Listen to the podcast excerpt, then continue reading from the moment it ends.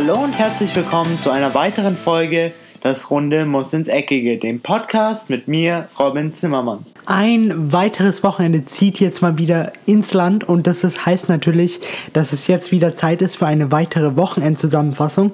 Hier werden wir wieder für manche vielleicht von euch, die jetzt neu dazugekommen sind und es noch nicht so ganz wissen, wie es abläuft, werden wir durch die einzelnen europäischen Top-Ligen durchgehen. Ich werde mir jeweils ein Spiel raussuchen, dann euch darüber genauer berichten, was ich so von dem Spiel gehalten habe, wie es ausgegangen ist, falls ihr es nicht gesehen habt. Zum Beispiel in der spanischen Liga scheint es mir immer so, dass es bei euch der, der größte oder die, die Liga ist, die ihr am wenigsten mitbekommt. Von daher versuche ich euch immer in allen europäischen Ligen up to date zu halten. Und damit würde ich sagen, beginnen wir auch gleich mal mit Home Sweet Home, denn Home Sweet Home ist doch immer noch am schönsten und auch die Liga, mit der ich mich am meisten identifizieren kann und die für mich mit der Premier League zusammen immer noch am meisten Spaß macht. Und zwar wollte ich hier das Topspiel des heutigen Spiel oder des letzten Spieltags mal durchschauen, ist natürlich, wenn der FC Bayern mit Beteiligung mit einem etwas anderen guten Verein dabei ist, dann ist es meistens immer ein Topspiel und so war es auch hier in diesem Fall. Und zwar war das das Spiel zwischen Schalke 04 und dem FC Bayern München. Auch hier mal wieder ein Spiel zweier Gegensätze. Man hat auf der einen Seite Domenico Tedesco, der leider noch keinen Sieg in der Bundesliga in dieser Saison einfahren konnte. Dafür, wie ich finde, in Europa, also in der Champions League gegen den FC Porto, trotz des späten Elfmeters noch relativ erfolgreich war und dass dieses Unentschieden doch auch sehr gut für den FC Schalke ist, was jetzt die nächsten Spieltage in der Champions League Gruppe an, angehen. Aber nach wie vor in der Bundesliga 0 Punkte aus vier Spielen ist eben doch ein bisschen zu wenig. Aber jetzt haben sie auch schon gesagt, nach, dem, nach der Niederlage gegen den FC Bayern, wo sie ja 0-2 verloren haben, haben sie gesagt, ja, jetzt gibt es keine Ausreden mehr, jetzt kommt als nächstes dann äh, Freiburg, es kommt Mainz und da muss man es einfach krachen lassen und als FC Schalke zeigen, dass man doch zu den Top 4 Mannschaften in Deutschland gehört. Auf jeden Fall für das Spiel, beide Mannschaften gingen sehr kontrolliert in diese Partie hinein. Was mir bei Schalke ein bisschen aufgefallen ist, ist, dass sie, dass ihnen ein klassischer ballspielender Mittelfeldspieler gefehlt hat, denn sie hatten eine Doppelsechs, also sie haben eigentlich mit einem 3-4-1-2 gespielt, mit DeSanto als Zehner und die Doppelsechs war besetzt von Weston McKenney und Rudi. Klar, man hat mit Rudi einen ballspielenden Spieler, aber eben nicht einen, der sich nur auf die Offensive konzentriert, sondern auch sehr defensiv arbeitet. Da aber den kleinen Nachteil hat, dass er nicht sehr robust ist. Und Nico Kovac hat einen sehr, sehr schlauen Schachzug gemacht, dass er nicht nur James Rodriguez aufgestellt hat, der immer ein bisschen Wirbel reinbringt, sondern auch Thomas Müller und Leon Goretzka. Leon Goretzka mit einer gewissen körperlichen Präsenz im Mittelfeld und die schien Rudi doch sehr nahe zu gehen, mit der er nicht wirklich was anfangen konnte und die er auch nicht wirklich kontrollieren konnte. Der FC Bayern allgemein ging sehr, sehr kontrolliert in diese Partie, machten auch früh das 1 zu 0 und zwar in der 8. Minute durch eine Ecke von Josua Kimmich. Dieses Tor hätte man eigentlich als Schalke ver verteidigen müssen. Aber das scheint so ein bisschen ihr Problem zu sein in diesem Jahr, dass sie sehr viele Tore durch Standards kassieren. Aber wenn man sich das anschaut, sie hatten auch nicht wirklich die beste Zuteilung bei dieser Ecke, denn ähm, Sebastian Rudi war James Rodriguez zugeteilt und Leon Goretzka hat es auch bei dieser Ecke sehr, sehr schlau gemacht, dass er weiter an den kurzen Pfosten gelaufen ist, somit einen großen Innenverteidiger rausgezogen hat und so eine Lücke entstanden ist, wo dann James Rodriguez perfekt reinstartete und das 1-0 erzielte. Danach hatte der FC Bayern noch ein, zwei Chancen. Schalke kam offensiv gar nicht zur Geltung. Sie hatten eine Chance durch Franco Di Santo, welche er aber nicht nutzen konnte, weil es auch Süle richtig, richtig gut machte. Dann in der zweiten Halbzeit reagierte ähm, Domenico Tedesco und brachte nach einer Verletzung von Weston McKenney Nabi Bentaleb. Danach hat man schon so ein bisschen gemerkt, Schalke wurde ballsicherer, aber dann gab es gleich nur 10 Minuten später den nächsten Paukenschlag und zwar nach einem Foul von an James Rodriguez bekam der FC Bayern einen Elfmeter und machte so in der 64. Minute, wie ich finde, auf jeden Fall den Deckel drauf und zwar mit einem 2 zu 0 von Robert Lewandowski. Danach plänkelte das Spiel so ein bisschen vor sich hin. Beide Mannschaften versuchten nicht mehr allzu viel. Der FC Bayern schaltete doch einige Gänge zurück, verwaltete das Ergebnis nur, was ihnen oder was beiden Mannschaften auf jeden Fall auch nicht zu verdenken war, weil sie waren ja auch beide unter der Woche im Einsatz. An dieser Stelle möchte ich noch mal eine schöne eine schöne Sache herausheben, was mir auch unter der Woche gegen Benfica für den FC Bayern aufgefallen ist, dass auch ein Leon Goretzka sehr sehr schön auf Schalke empfangen wurde. Es gab nur ganz ganz wenige Pfiffe, aber auch Fans haben ihn abgeklatscht gequatscht und haben, glaube ich, verstanden, dass er doch sehr, sehr viel für diesen Verein fünf Jahre lang getan hat und dass sein Wechsel keinesfalls irgendwie dreist abgelaufen ist in irgendeine Richtung, wo niemand es ahnen hätte können, denn Leon Goretzka hat doch immer sehr offen kommuniziert, dass er doch mal irgendwann den nächsten Schritt machen wollen würde und das hat er dann eben auch getan und ich finde es sehr schön, dass die Schalke-Fans ihm das nicht zu sehr verübeln. Die anderen Ergebnisse an diesem Wochenende waren Stuttgart und Fortuna Düsseldorf trennen sich 0 zu 0. Augsburg verliert zu Hause 2 zu 3 gegen Werder Bremen. Hertha BSC Berlin gewinnt 4 zu 2 gegen Borussia Mönchengladbach. Hatten mal kurz die Tabellenspitze Intos, aber dann spielte der, der FC Bayern noch das Abendspiel. VfL Wolfsburg verliert überraschend mit 1 zu 3 zu Hause gegen den SC Freiburg. Nürnberg gewinnt mit 2 zu 0 gegen Hannover. TSG Hoffenheim und Borussia Dortmund trennen sich 1 zu 1. Und dann wurde gestern am Sonntag noch der Spieltag beendet von Bayern und 4 Leverkusen, die die ersten drei Punkte einsahen und zwar gegen Mainz mit einem 1 zu 0. Und Eintracht Frankfurt und RB Leipzig trennen sich 1 zu 1 schon bei dem vierten Spieltag angekommen sind, wird die Tabelle langsam ein bisschen ausschlaggebender. Und zwar haben wir vorne auf Platz 1 den FC Bayern mit ähm, 12 Punkten aus 4 Spielen, also die maximale Punkteausbeute. Dahinter Hertha BSC mit 10 Punkten, Borussia Dortmund mit 8 und Werder Bremen ebenfalls mit 8. Die Europa League Plätze werden aktuell besetzt vom VfL Wolfsburg mit 7 und Borussia Mönchengladbach ebenfalls mit 7. Die aktuellen Absteiger, wenn es denn so bleiben würde, wären Hannover 96 auf dem Relegationsplatz mit zwei Punkten, der VfB Stuttgart ebenfalls mit zwei Punkten auf Platz 17 und das Schlusslicht der Gegner des letzten Spieltags vom FC Bayern München, der FC Schalke 04 mit 0 Punkten. Premier League hatten wir an diesem Spieltag doch ein sehr, sehr schönes Spiel, wie ich finde. Und zwar war das das Spiel zwischen den Gunners und dem FC Everton. Die Gunners nach schwierigem Saisonstart doch eher besser in die ähm, Saison jetzt hineingekommen. Der FC Everton eher so mittelmäßig. Nach sechs Spielen hat man gerade mal sechs Punkte.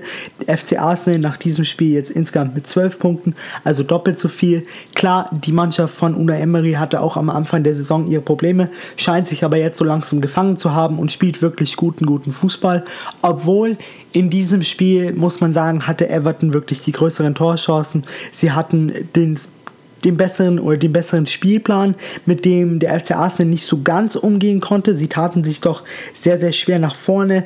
Der, ähm, die Toffees wirkten wirklich sehr, sehr viel Druck auf die Gunners aus und es machte sich auch in der ersten Halbzeit bemerkbar, weil ähm, die Toffees wirklich gut nach vorne spielten. Sie hatten auch schlussendlich ähm, mehr Chancen nach vorne, aber der FC Arsenal macht es doch sehr routiniert und sehr abgezockt und sie hatten dann eben zwei Chancen in der jeweils 56. und 59. Minute, welche sie beide nutzten, durch unter anderem Alexandre Lacassette und Pierre-Emerick Aubameyang.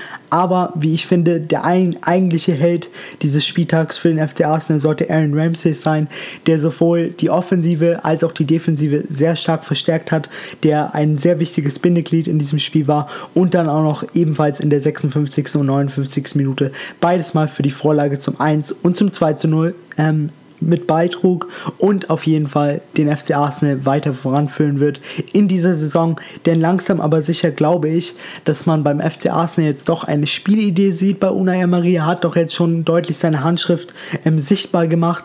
Die Spieler folgen ihm jetzt auch. Man muss nur immer verstehen, dass es äh, doch sehr schwer ist für Spieler, wenn man so lange unter einem Trainer wie Arsene Wenger arbeitet, wie jetzt zum Beispiel ein Mesut Özil oder auch ein Aaron Ramsey, sich dann umstellen zu müssen, ist nicht das ganz einfache, aber jetzt eben nach diesen sechs Spielen merkt man langsam, dass sie es verinnerlichen und die Arbeit von Una Emery scheint doch Früchte zu tragen.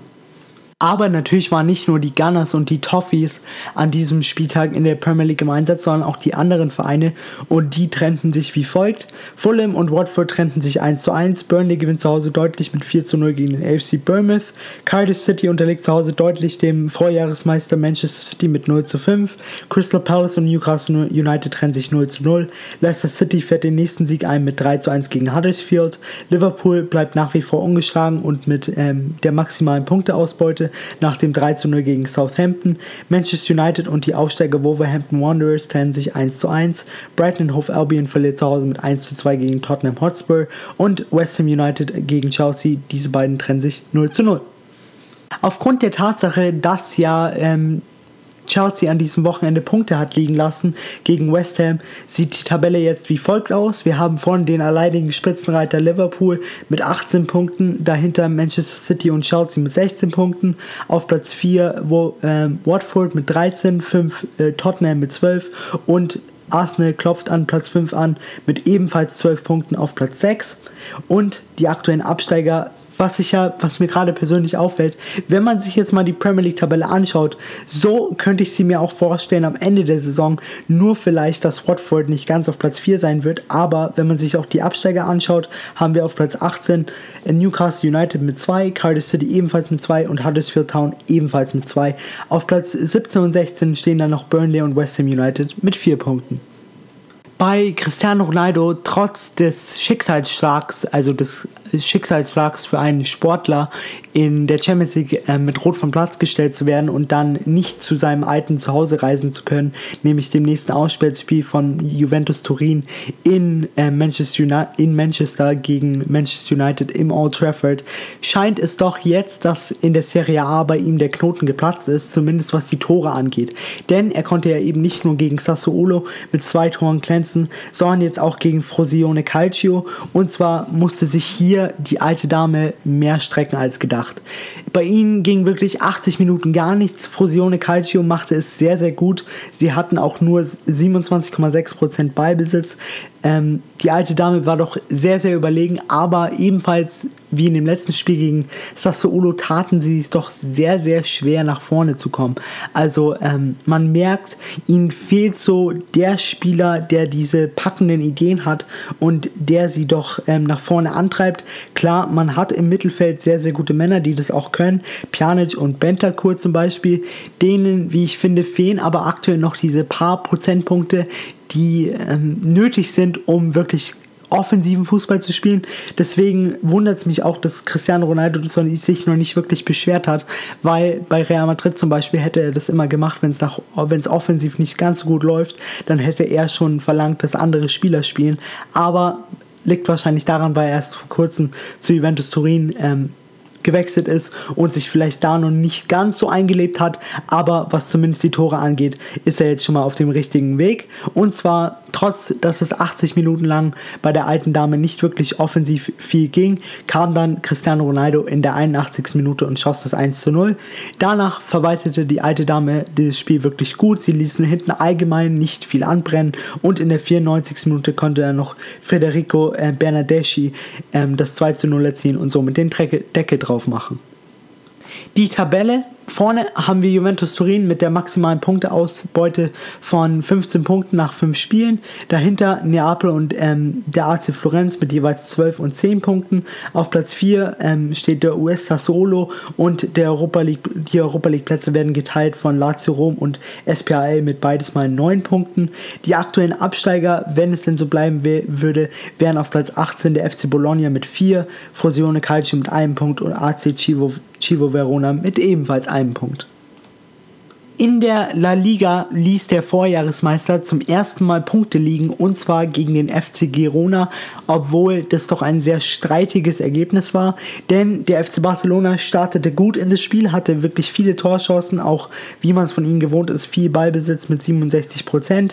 In der 19. Minute konnten sie dann auch durch Lionel Messi nach einer Vorlage von Arturo Vidal, der übrigens beim FC Barcelona Stamm spielt, genauso wie andere neu verpflichteter ähm, brasilianischer ZM Arthur konnten sie das 1 zu 0 erzielen, aber in der 35. Minute gab es dann den Schock und zwar nach einer angeblichen Tätigkeit von Lenglet, der ähm, dem Gegenspieler äh, mit, der, mit der Hand im Gesicht war, flog dieser dann mit Rot vom Platz und danach kam es dann noch schlimmer und zwar in der 75, 45. Minute zum psychologisch richtigen Zeitpunkt, wie viele Kommentatoren gerne sagen, äh, konnte dann der Uruguayer Christian Stuari ähm, ausgleichen. Danach muss man, äh, oder allgemein muss man sagen, dass der FC Barcelona zwar gut gespielt hatte, aber auf der anderen Seite fand ich den FC Girona noch besser. Nicht, weil sie spielerisch besser waren, sondern weil sie einfach genau die Chancen genutzt haben, die sie bekommen hatten. Und nur sechs Minuten nach dem Wiederanpfiff konnte ebenfalls der FC Girona sogar in Führung gehen, und zwar wieder durch Christian Stuani. Danach hat man wirklich gesehen, war der FC Barcelona komplett von der Rolle. Klar, ihn hat ein Innenverteidiger gefehlt, was man natürlich auch dazu berechnen muss, aber sie nutzten vorne ihre Chancen nicht mehr. Sie hatten auch nicht mehr so viele Chancen, sie kamen nicht mehr wirklich zum Zug. Der FC Girona machte das wirklich, wirklich gut, obwohl sie in der, ähm, von der 61. Minute bis zur 69. Minute drei gelbe Karten hinnehmen mussten. Sie wussten sich schon zu helfen, auch teilweise mit sehr robusten Mitteln. Trotz dessen ähm, hier konnten sie die drei Punkte nicht halten, denn in der 63. Minute glich dann der Kapitän vom, nicht der Kapitän, aber einer der wichtigsten Spieler vom FC Barcelona aus. Und zwar war das Gerard Piquet, der mit einem guten Beispiel voranging. Danach schien es so, als würden sich beide Mannschaften mit diesem Ergebnis abfinden und so blieb es schlussendlich bei dem 2 zu 2. Nach dem Spiel hat man aber trotzdem den Unmut von den FC Barcelona Spielern auf jeden Fall gesehen. Messi und Sergio Busquets beschwerten sich zum Beispiel heftigst bei dem Schiedsrichter. Jetzt im Nachhinein, wo man die Szene von Lenglet nochmal gesehen hat, muss ich sagen, es, man kann es auf jeden Fall in beide Richtungen entscheiden in dem schnellen Moment ist es, glaube ich, eher für einen Schiedsrichter so gewesen, dass er gedacht hätte, es wäre eine Tätigkeit. Von daher, die rote Karte ist auf jeden Fall streitig, aber sie ist auf jeden Fall oder auf keines, keines Fall ungerecht. Also so schlimm ist es nicht. Schlussendlich kann sich der FC Girona, glaube ich, doch mit, den, mit dem Punkt etwas glücklich schätzen.